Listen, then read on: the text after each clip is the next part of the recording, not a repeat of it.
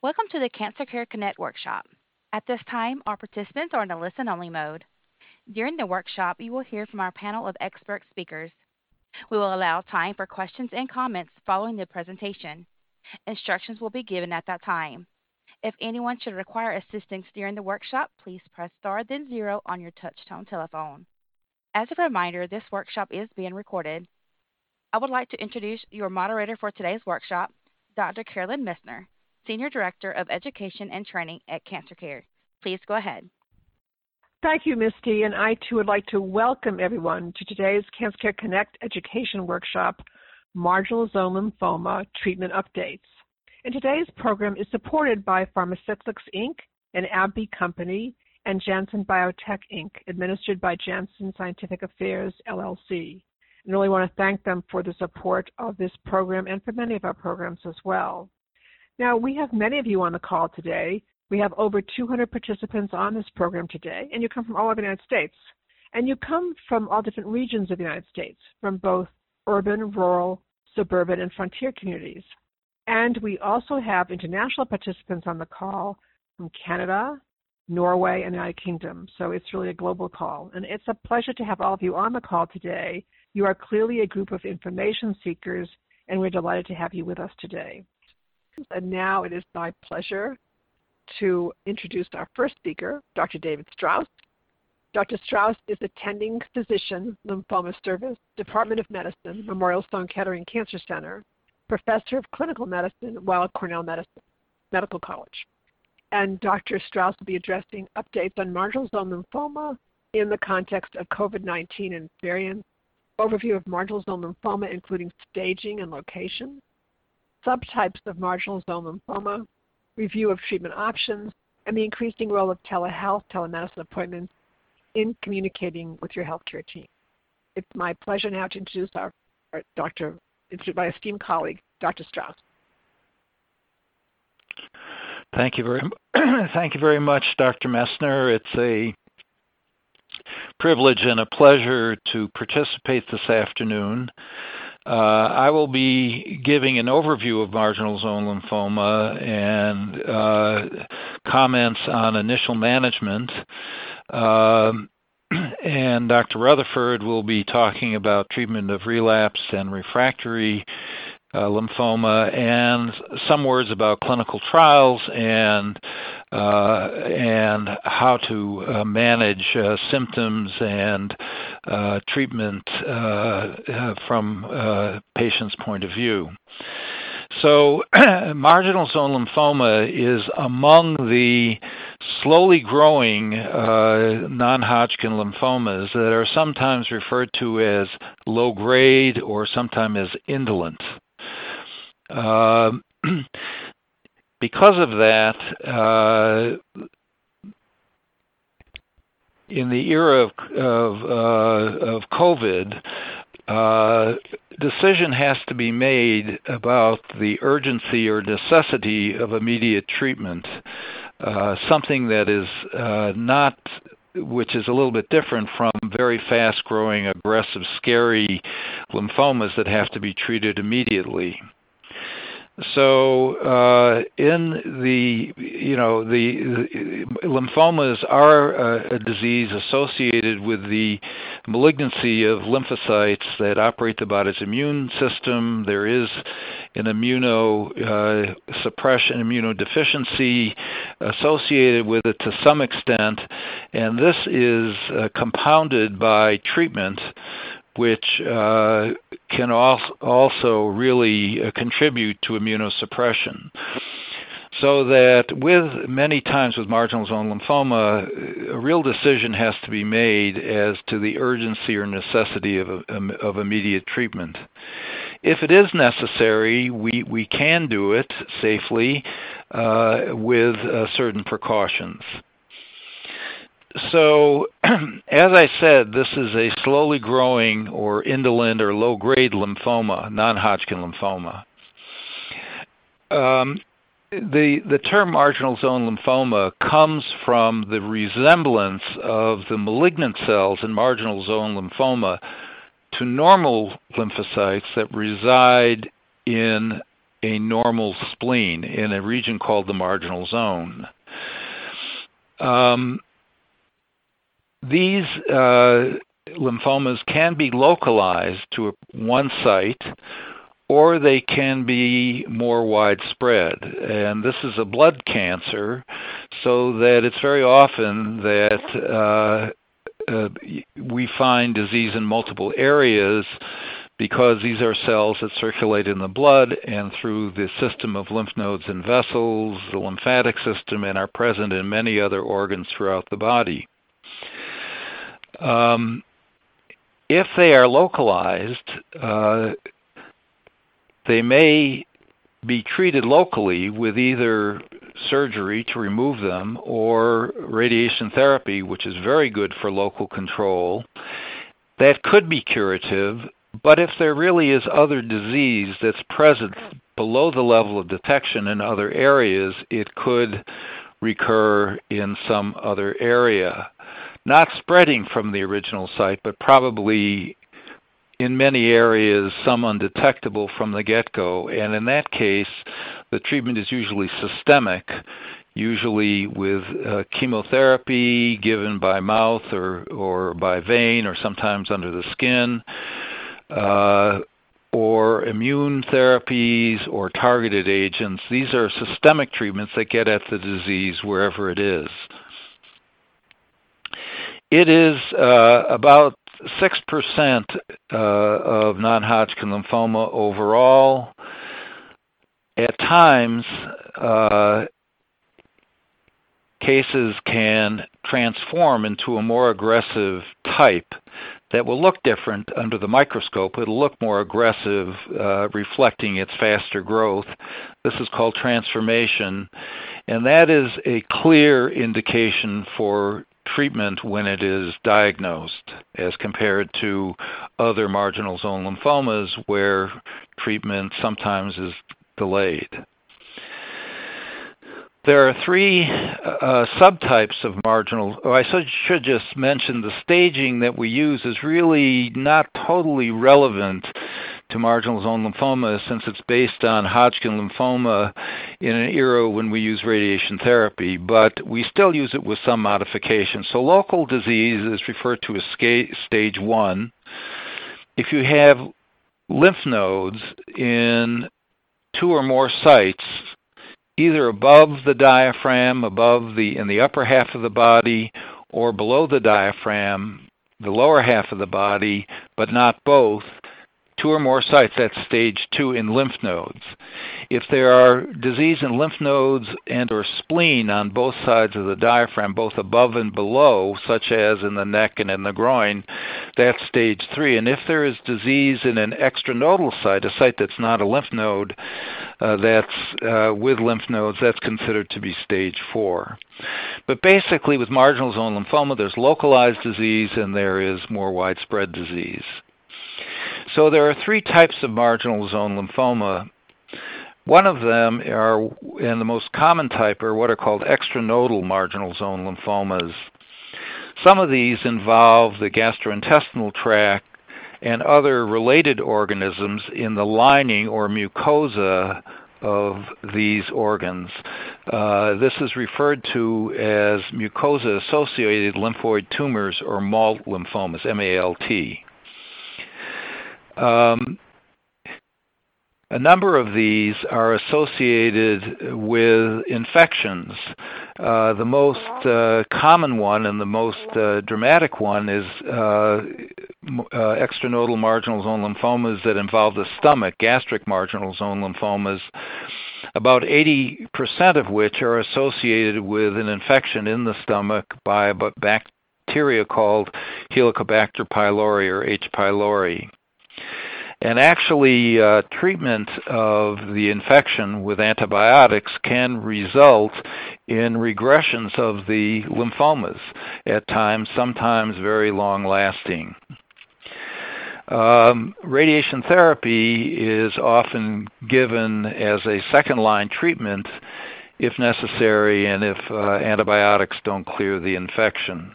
Again, that would be for localized gastric marginal zone lymphoma, which is often the case. other sites that can be involved are areas around the eye, the tear glands, uh, and uh, the conjunctiva, which is the lining of the eyelids and uh, the front of the eye. The skin, again, they can be localized and excised or irradiated or sometimes they're just followed if they are uh, in multiple areas and don't progress. Uh, there are also, uh, in some regions of the world, uh, particularly the Middle East and Africa, uh, extranodal marginal zone lymphomas of the small intestine, which are called IPSID, with abdominal cramping and malabsorption. The salivary gland uh, can be involved. Uh, this one is, uh, is associated with an autoimmune condition related to rheumatoid arthritis called Sjogren syndrome, which uh, causes uh, which causes lymphocytes to uh, non-malignant lymphocytes to infiltrate the salivary glands and cause dry mouth, dry eyes, and uh, sometimes this can become malignant into a marginal zone lymphoma. And uh, there also are lymphomas that involve the lung, uh, extranodal marginal zone lymphomas of the lung. Uh, which can be seen in in smokers, patients with chronic chronic bronchitis, bronchiectasis, and other chronic lung infections. So, uh, immune or infectious stimulation of normal lymphocytes can be in the background and develop and be associated with perhaps develop into uh, malignant marginal zone lymphomas. The second major type are marginal zone lymphomas of the spleen. Uh, they involve mostly the spleen, very often the blood and the bone marrow, the factory for blood, are, is, are also involved. Uh, this disease can be associated with very enlarged spleens that cause uh, abdominal discomfort.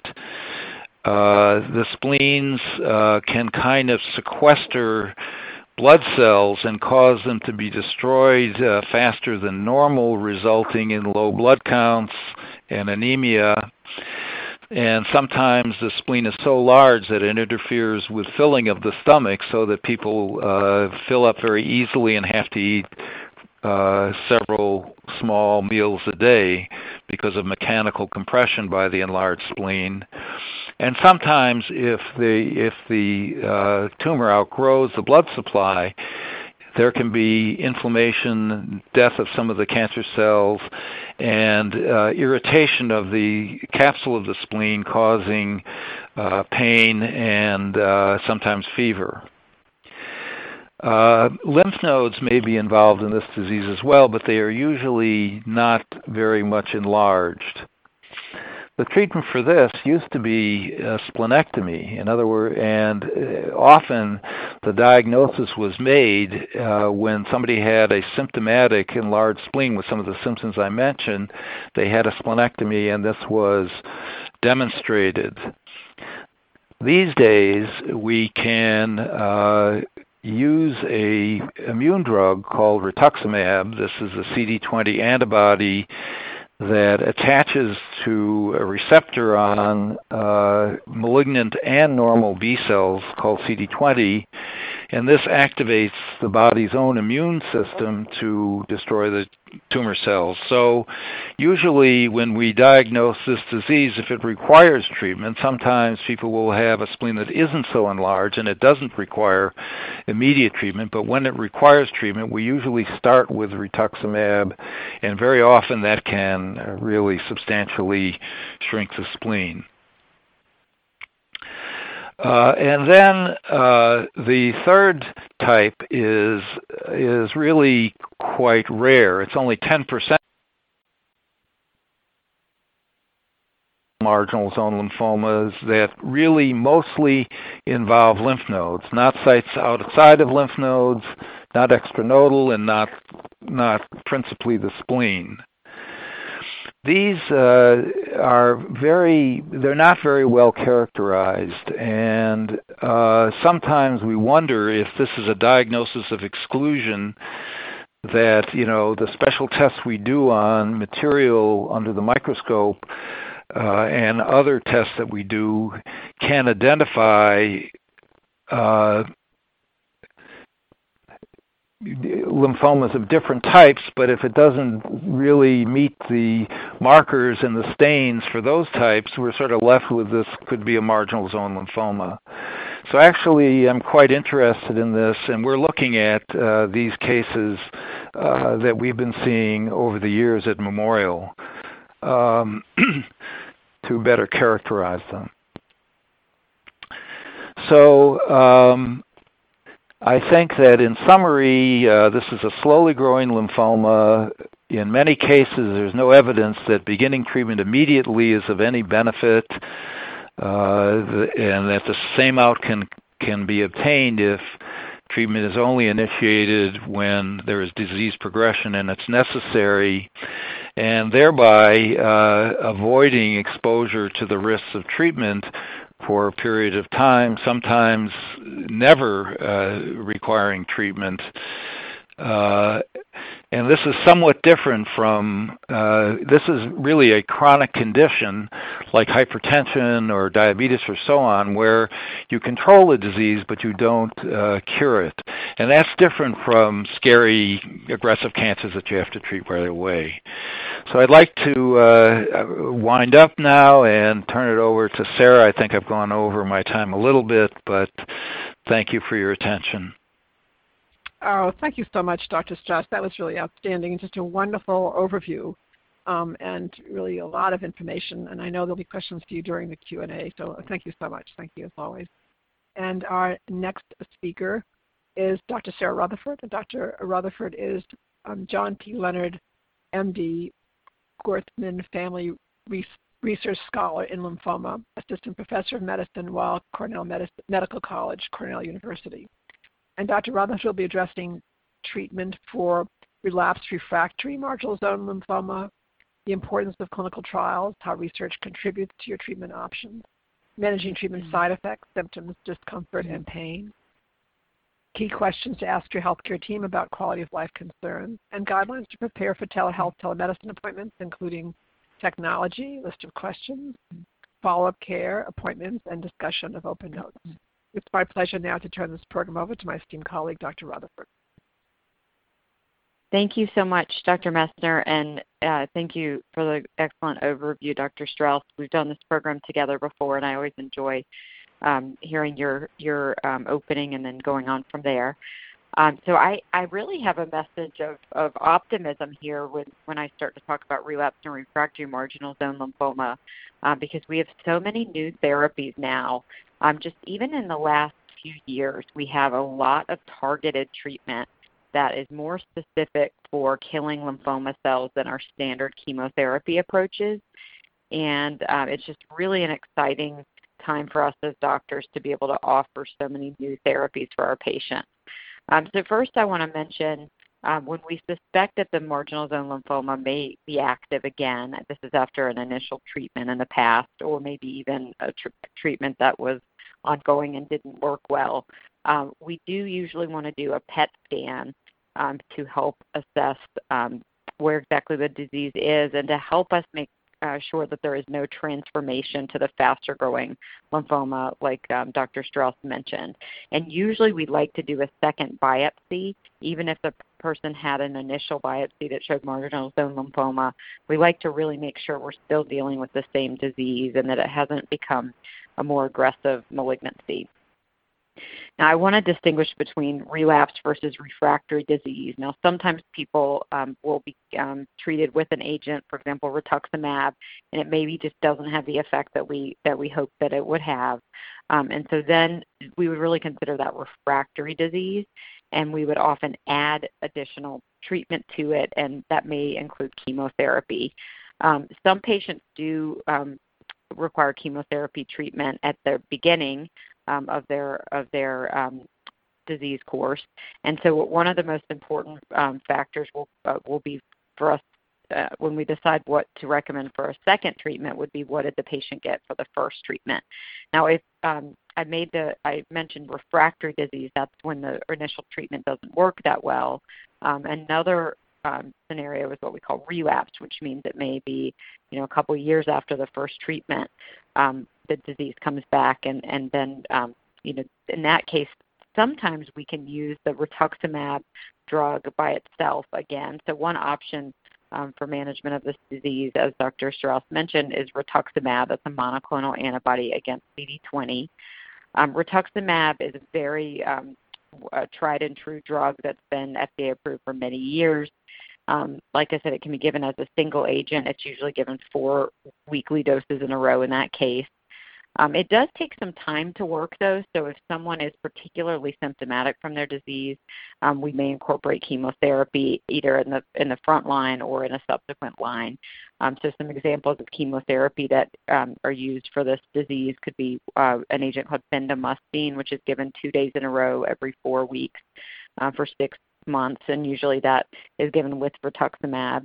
And then um, a standard chemotherapy for, a number of different B cell lymphomas is called CHOP. That's um, a combination of chemotherapy drugs, usually given every three weeks for six um, total treatments. Um, and there are some modifications of that regimen. Um, but what I really wanted to focus on more were some of the newer drugs um, that we have available now for marginal zone lymphoma. Um, I do want to mention, and we're going to talk a little more in, in a bit about clinical trials, um, marginal zone lymphoma is the second most common of the slow-growing lymphomas, um, but it is not as common um, as, as follicular lymphoma. So many of the trials that have led to us to be uh, using these new agents um, have primarily included follicular lymphoma patients and then also enrolled marginal zone but not as many. So, for example, some of the trials would have about 75% of their patients would have follicular lymphoma, and 25% would have marginal zone.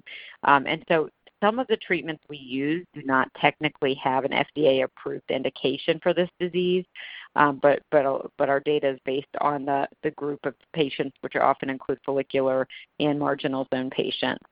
Um, and so that that's actually an important reason for marginal zone um, lymphoma um, to be studied more in clinical trials and to advocate for patients to be enrolled.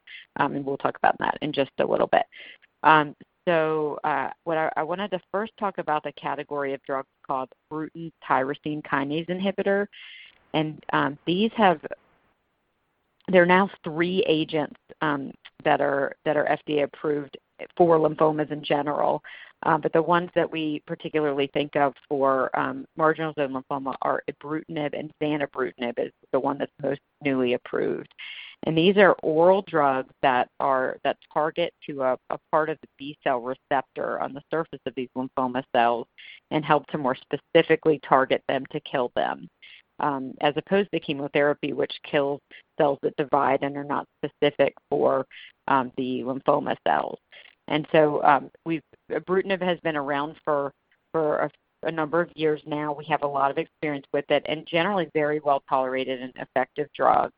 Um, and actually, an exciting um, part, both um, I believe um, what led to the approval of the, these two drugs, ibrutinib and zanubrutinib, were trials that did enroll only marginal zone lymphoma patients. So that's really good that, we are getting more studies that are really specifically looking at patients with this diagnosis and not um, not um, looked at that together with other lymphoma types. So we know that these drugs are efficacious in marginal zone lymphoma. Um, and then uh, the, the newer version is called zanubrutinib, and um, you know both of these are very well tolerated. I will talk a little bit more about side effects, and I, I don't mean to say that they don't have any side effects, but people um, generally are able to do you know their normal activities, work, and you know be, feel well. And, and sort of the goal of this whole management of this disease is for people to feel as well as possible and and you know live live their maximum um, quality of life as much as possible. Um, so I would say one um, factor to remember about these drugs, though, is that at, for the most part, they're continued ongoing um, as long as they're working and they're well tolerated by patients. So as opposed to chemotherapy, which are usually given for some set amount of time, these oral drugs, at least at this point in time, are typically given ongoing. That being said, there are studies, particularly in some other lymphoma types, but that will probably you know, lead to some additional studies down the line that may look at what we call time-limited therapy, where um, the patients are put on it for a certain amount of time, and then if they meet certain parameters indicating that the disease is in, into a good remission, they may be stopped at some point. Um, so another agent I wanted to mention um, is called lenalidomide, and that is another targeted oral drug which has been studied with rituximab, and there's also data for that with a drug called obinutuzumab, which is another monoclonal antibody against CD20. Um, I believe that doesn't technically have an indication for marginal zone lymphoma, but it is used sometimes in patients who've gotten rituximab and then have had the disease recur. This is an oral drug that's given um, three weeks in a row and then one week off ongoing, um, often for uh, up to a couple of years. Um, and again, the, the data um, for example, one of the trials primarily had um, about three quarters of the patients had follicular lymphoma, and then about 25% had marginal zone lymphoma. Um, but this it it does have um, good data to support its use in um, in marginal zone lymphoma as well. And then a third class of drugs is called PI3 kinase inhibitor. Now there have been a number of these approved, and not all are available at this time. They are known to have some side effects such as diarrhea um, and uh, uh, in some cases uh, shortness of breath. And so the, this is one that we really um, need to monitor very closely, but that just um, wanted to let you know there's another drug that um, the one that I would say would be the most um, I would be most likely to prescribe of the PI3 kinase inhibitors is called umbralisib. Um, and um, there was actually a study that looked at that in marginal zone lymphoma specifically um, that was uh, published in, recent year, uh, I believe last year, which led to its FDA approval. So I've just mentioned three different classes of oral agents that are options for people with marginal zone lymphoma that, are you know relatively new for us, and we're really excited to have those as options for patients. And then the last category I wanted to talk about, which isn't technically FDA approved right now, but I am hopeful that this will become an option in the future, um, is um, what's called CAR T cell therapy. And you may have heard about that. It is FDA approved for a number of other um, uh, other lymphoma types. And this is uh, essentially a way of helping your body to better fight the lymphoma. Um, blood cells are collected and then and then processed in such a way um, in which they uh, the, the T cells, which are part of your immune system, are really um, uh, beefed up essentially so that they can be better able to fight, recognize the lymphoma cells, and kill them. And so that that product is then reinfused back into the person's um, body, and then um, there's a, a, process that goes along with that that's beyond the scope of this discussion. But I really just wanted to mention that as another um, option that I think will be available for patients with marginal zone in the future. Um, so that really leads me into talk about the important role of clinical trials. You've heard me mention this a number of times, and I know Dr. Straus is heavily involved, and I'm heavily involved in clinical trials, and some of the ones that I've mentioned that have led to the approval of these new um, agents. And this is really the way that we get um, we get um, new drugs uh, available for patients. And so I actually think that clinical trials are extremely important both to the individual patient and to population of patients with lymphoma in general because um, often these new and often better, better tolerated and more efficacious therapies um, compared to chemotherapy um, are, are actually available for patients to enroll in to get you know access to that, whereas they wouldn't necessarily be able to to get that type of a drug um, would they should they be treated with a normal standard of care at the time? And often clinical trials, um, you know, will translate into better quality of life and increased survival for our patient. Um, now, what I'll do is um, switch gears to the side effects and discomfort. So, um, I would talk um, generally about um, the different sort of big the different categories. So, uh, obviously, side effects are highly dependent on the regimen that's used. Um, in general, in, in slow-growing lymphomas like marginal zone, a primary goal is to keep patients feeling as well as possible. And so, you know, we we will often try to give patients the least uh, intense therapy um, that is most likely to get the disease under control, um, but but also you know um, to be uh, you know essentially to to be um, effective, but yet to keep them feeling as well as possible. Um, so. Um, what I'll mention is some side effects of rituximab. Rituximab is a very well tolerated drug. Um, it is fairly common for patients to get a shaking chill like reaction on the first dose of it, but infusion centers are very used to dealing with this. It's been, again, it's been around for 20 years. Um, we often give it very slowly. We give um, steroids, Benadryl, and Tylenol with it on the first dose. And so that usually is not much of a problem. Um, otherwise, it really is well tolerated. People are usually able to work and do their normal activities.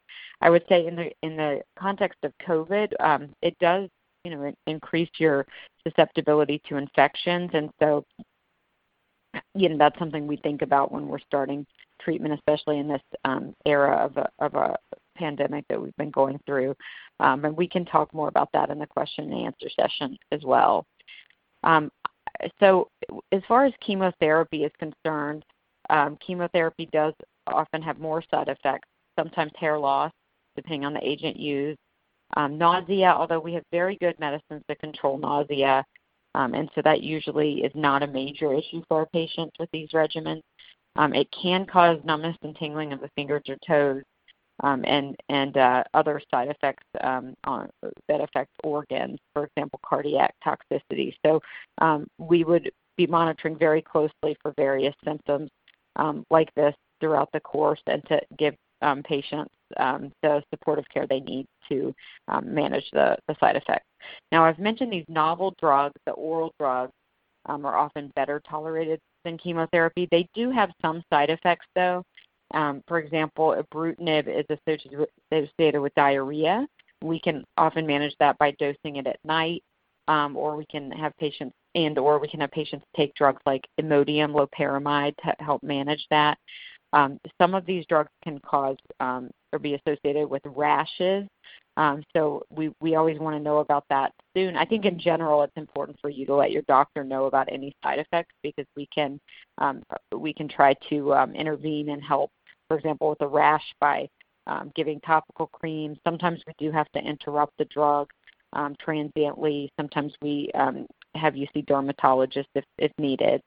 Um, but overall, I would say um, the oral drugs do, you know, your doctors are going to be very comfortable uh, managing them. We have a lot of experience with these drugs, and um, and uh, again, the, the most important aspect is you communicating with your doctor about any side effects so that they can be um, managed you know, proactively from the beginning. Um, now, I'd actually um, put down some key questions to ask your healthcare team, um, and then we'll, we'll talk a little bit more about quality of life concerns after that. Um, I think the most important question to ask is to, to make sure that the, the healthcare team is confident with the diagnosis, making sure that the diagnosis is accurate. I would say the most important part of lymphoma um, because there are 80 plus different types of lymphomas, and we want to really make sure we're dealing with the right diagnosis. Um, and you can always ask to have your pathology reviewed at another um, institu- institution, um, an academic institution, for example, if you want to, you know, have a have another pair of, of eyes look at it and make sure that they concur with that diagnosis. Um, I think it's important for you to uh, ask about the length of recommended treatment and plan for monitoring, as well as the side effects. And then again, I always um, like to emphasize that I think it's good for patients to ask about clinical trial options um, at any step. So they're, you know, either newly diagnosed or in a situation where the lymphoma has recurred, clinical trials definitely have a role. Now, switching gears to quality of life, I want to mention that this is of particular importance in this disease because um, it is, is really not thought to be curable in most cases. And so they're managed more like a chronic disease, like um, Dr. Straus said, in which patients receive therapy um, intermittently as they feel symptoms or potentially ongoing with these oral type therapies that I've talked about. Um, and so I think it's really important, again, that you stay in very close touch with your doctor um, and that in between the appointments. And if you feel symptoms that you think may be related to the disease, for example, persistent fatigue, pain, fever, chills, night sweats, and unintentional weight loss, you should call your doctor and let them know. They would want to see you and examine you, check labs, and possibly do an imaging ch- test to assess the status of the lymphoma. Um, and the, the goal of treatment of marginal zone lymphoma is really to improve how you feel overall and that, you know, to help you keep feeling as well as possible. Um, so treatment should really be tailored to each individual patient situation. If you find that, that the treatment's making you feel worse and difficult to tolerate, you should talk to your doctor about it and they can try to find a way to make you, you know, have the, a, a management strategy that is um, that is appropriate for you. And I'm going to conclude by talking about telehealth and telemedicine appointments. Um, I've found that um, these are, have actually been um, one positive aspect of the pandemic has been that that we've been able to communicate well with our patients sometimes who live far away by telemedicine appointment. And that has often been less stressful for patients and have enabled more family and friends to be present during visits than would be possible in an in person visit. And I've actually found um, for having um, very serious conversations. That it's easier in some ways to do it without masks on on a virtual setting than with everyone having their gear on with N95s and goggles and all of this, um, which sometimes can make it difficult to communicate. Um, so, with regard to um, being prepared, um, I think you know I would think of it in a similar way to going in person and and um, you know create a list of questions if you'd like um, to go forward with um, with uh, the the um, aspects of your treatment and, and um, disease in general that that you would like to discuss with your physician. Um, and then one, I also wanted to um, bring up the open notes, um, which some of you may be familiar with. This is a recent initiative to enable patients to view the notes that their doctors write. And I, I uh, think this is an important discussion point because I think I actually have found that it has sometimes been stressful on both sides, both for the patients and for the physicians, because in general our notes in, in the past have been intended to be directed to other physicians. And so some of the information may not may be in wording that the patient does not understand. And I know that I have been trying really hard to write it in a, in a way that I think that the patients would understand as well. Um, but I think that um, if you have questions, um, of your physician after reading some of this notes that, that you can reach out and, and they can clarify the issues. Um, and, and I think this is something that we're going to become comfortable with more as we uh, get more used to it. Um, so with that, I think I'll finish, and I know we have a good amount of time for questions. I look forward to having discussion uh, with Dr. Straus ongoing for the next 20 minutes or so. Oh, well, thank you so much, Dr. Rutherford. That was really outstanding. Uh, just wonderful presentation lots of lots of optimism and lots of good information for people. And I know there'll be questions for you during the Q and A. Um, I just want to say a few words about cancer care services, um, um, and uh, just going to go over them now with you. Um, um, so, Cancer Care is a national organization um, providing services to people throughout the United States, all parts of the United States. And we provide a host of different services. We do have a Hope line. it's an 800 number that you can call um, and that number, um, you'll be getting all this information, of course. After the program, you'll be getting a Survey Monkey evaluation, and anything we mention as a resource will be mentioned in the uh, evaluation. So you'll be getting you'll be getting additional resources in addition to the evaluation. Um, so um, people can call that number, and our staff are, are set up to pick up that phone when it calls. So when you call our Hope line, one of our oncology social workers will pick up the phone and Usually people will identify what their issues are or concerns, and then our oncology social workers will offer support and help in, in guidance in terms of the question or concern you may have. We also offer um, practical, financial, and co-payment assistance, which has become very important, always has been important, but particularly during the pandemic, people have really um, sought additional assistance from us, and um, we tried as much as possible to provide as much assistance as possible. If we don't have the assistance, we will connect you with other organizations that have that assistance available through our case management program. So we don't just give you a list of places to go to. We actually will take you there virtually to be sure they do have um, the, what you need. For example, some people will have food insecurity needs or lack of food or housing issues. So our, our staff, our case management staff will go with you on phone, online, to an organization and link you up and see if they have what you need. Sometimes it's a national program, sometimes it may be a regional or a local or, uh, organization that's right in your community that you might not have known about. And we also do offer um, online support groups. People like those a great deal because, well, for one thing, they are not in real time. They actually happen, um, you, so you can post any time in those support groups. And we have them on, for lots of different topics. Um, we have them on different types of cancers, of course. We also have them for caregivers, for partners, for um, for young adults, for older adults, for middle-aged adults. So it really does cover the gamut of support groups that you might want, and they're online, so it makes it quite um, accessible to people. Um, some people prefer that.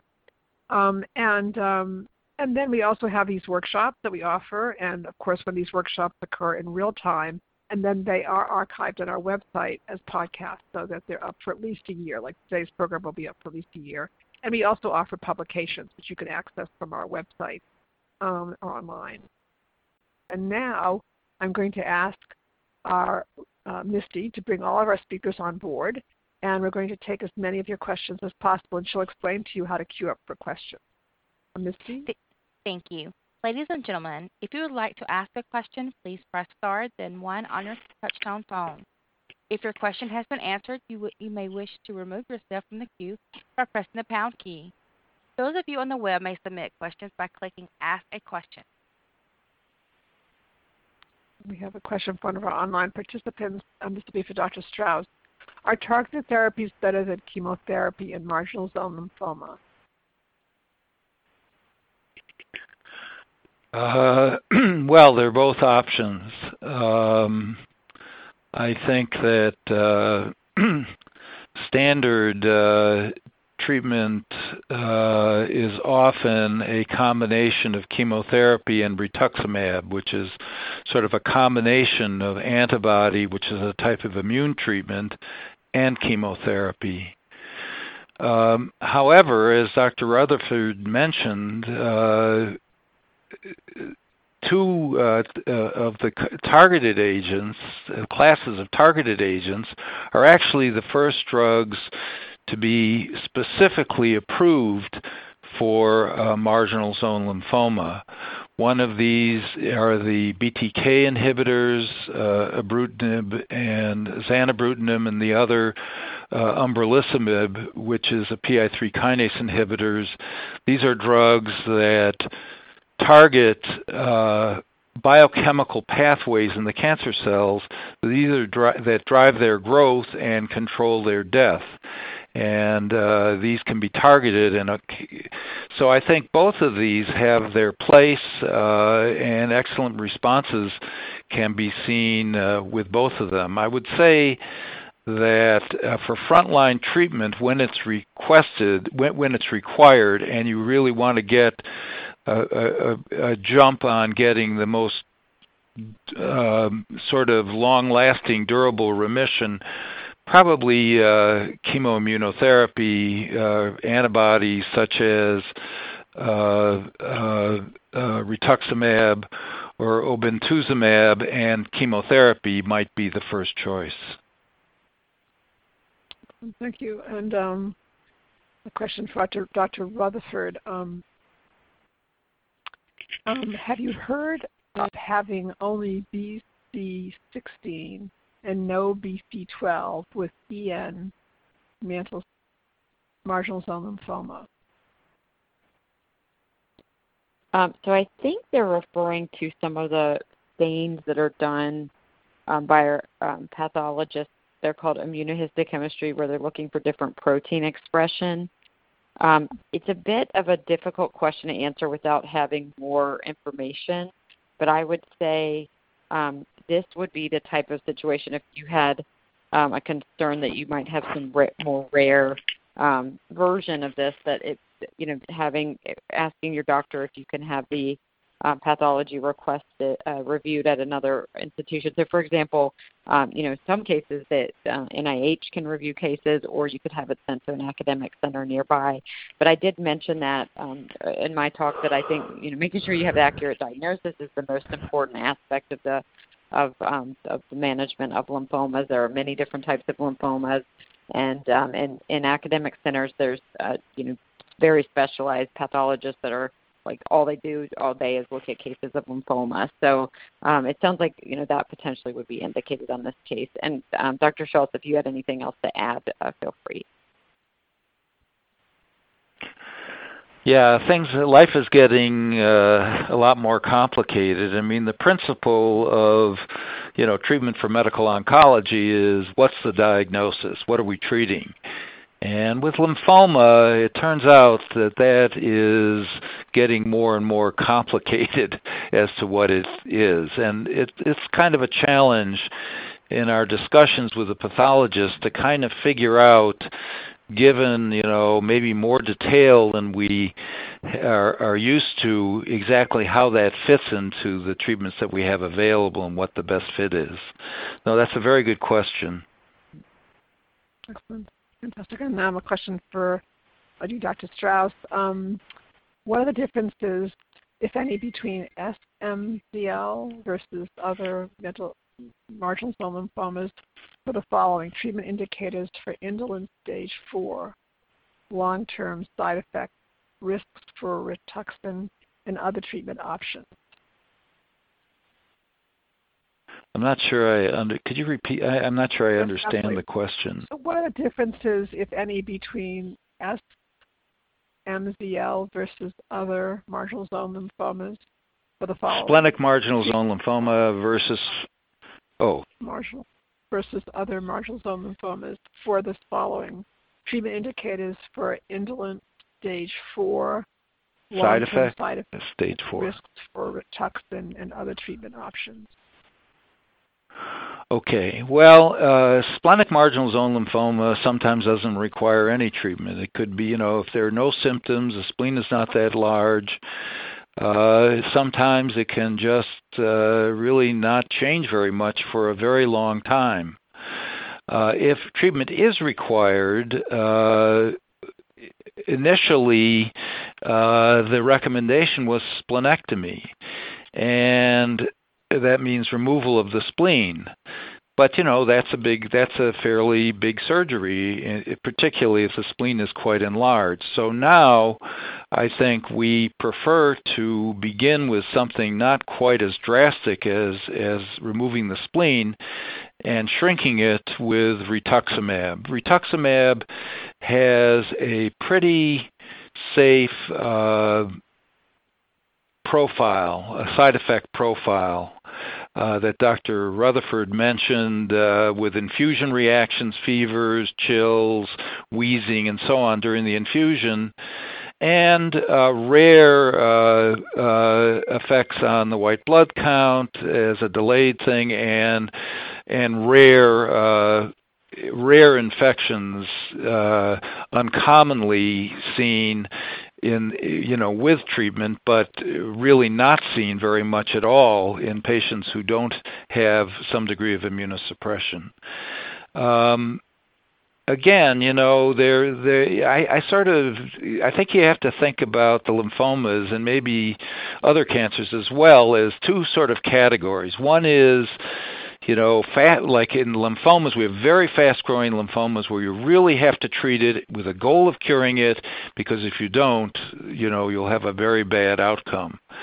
And on the other extreme, there are what I call chronic conditions, which are not you know they're cancers which is kind of scary but i think the way to think about them is you know something you're going to have live with and at times may require control but uh, even if you get good control for a long time, could come back, which wouldn't be a calamity because then you can see whether you could be followed with it for a while or whether you need other treatment for a while. I think that's an important concept when you think about this. These are blood cancers. I mean, occasionally, if you if you remove it or you radiate a localized area, that's it. You're done. But more often, it's throughout the body, in the lymph system throughout the body, and can show up in various areas at different times, not spreading from a primary source, like with a solid tumor. Say a solid tumor begins in an organ in a particular place and then spreads from there or metastasizes. Uh, so in the case of metastasis, then we use systemic treatment. In the case of localized, you get surgery. This lymphomas are blood cancers, so usually the treatment, if you don't remove it and it doesn't come back, is going to be systemic. And then you know, with the low grade lymphomas, it's unlikely, you know, it's possible it'll never come back, but it's very likely that it may come back. So then it's kind of chronic condition. Figure out the best way of controlling it at the least uh, cost in terms of side effects. I mean, I think I just try to explain that as as kind of thinking about this as a concept. Thank you. Thank you so much. Thank you. And um, um, these are really great questions, and, and really our speakers are terrific at addressing them, so thank you all. Um, and um, a question for Dr. Rutherford.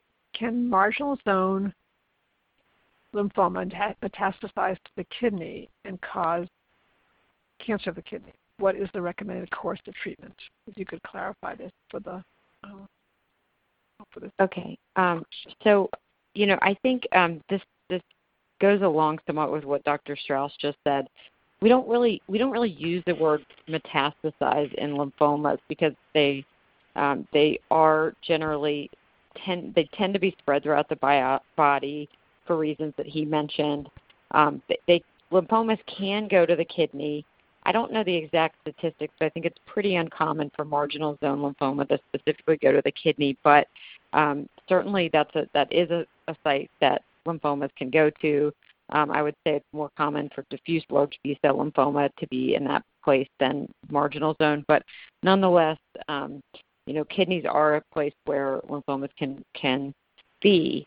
Um, I think that um, in general, where where the, wherever the lymphoma is, it should respond to the treatment that's given. So, rituximab, or chemotherapy, or um, targeted drugs that we've talked about should go to wherever the site is where the lymphoma is present and um, and help to get rid of it there. So um, I wouldn't think of it as you know I, the way the question was framed. Um, you know, ma- made it um, you know seem like we might need to figure out how to target a treatment specifically to the kidney. But what I'm trying to indicate is that the treatment should go to wherever the disease is. That being said, you know, I would um, discuss this with your doctor if you think, you know, if your understanding is that your disease is in the kidney, then I would want to, you know, really talk to the doctor and make sure that they feel um, that, you know, optimistic that the diagnosis is accurate. Um, one way that we um, that we help assess um, for lymphomas, I mentioned, is a PET PET scan, or usually a PET combined with a with a CT scan. And the helpful part of a PET scan is that it helps to show increased activity in places where there's more um, growth of cells. And so we know that generally lower numbers on those scans tend to go along with slower growing lymphomas like marginal zone and follicular, but faster growing or higher numbers on those scans go along with more aggressive, fast growing lymphomas like diffuse large B cell lymphoma. So if this like if you were my patient, the person who asked that question, I would you know, I would do a PET scan and I would see what what is the uptake in the kidney, and and that kind of helped me assess if we think that that really is a slow growing lymphoma, if that's a fast growing lymphoma, or you know, sometimes we find other issues on PET scans that aren't related to lymphoma. So, um, it, but it definitely sounds like you need to talk to your doctor more about that because that, that's a kind of a, a complicated question to answer without knowing more details. Excellent. Thank you so much. Thank you. Um, and um, a question for um, for Dr. Straus, um, and thank you so much for, and that's true for all of the participants on the call today. For those of you who ask a question, really take the information back to your health team because they know you, of course, the best. They have access to all of your records. So, um, but a question for Dr. Straus. Um, what is the link between hepatitis C infection and splenic marginal zone, marginal zone B cell lymphoma? Yes, that's an excellent question. Uh, there is an association between hepatitis C and, mar- and splenic marginal zone lymphoma. Again, a common theme uh, in relationship to uh, marginal zone lymphoma is, is chronic inflammation or infection that stimulates immune responses. And if those go awry, you can develop a lymphoma.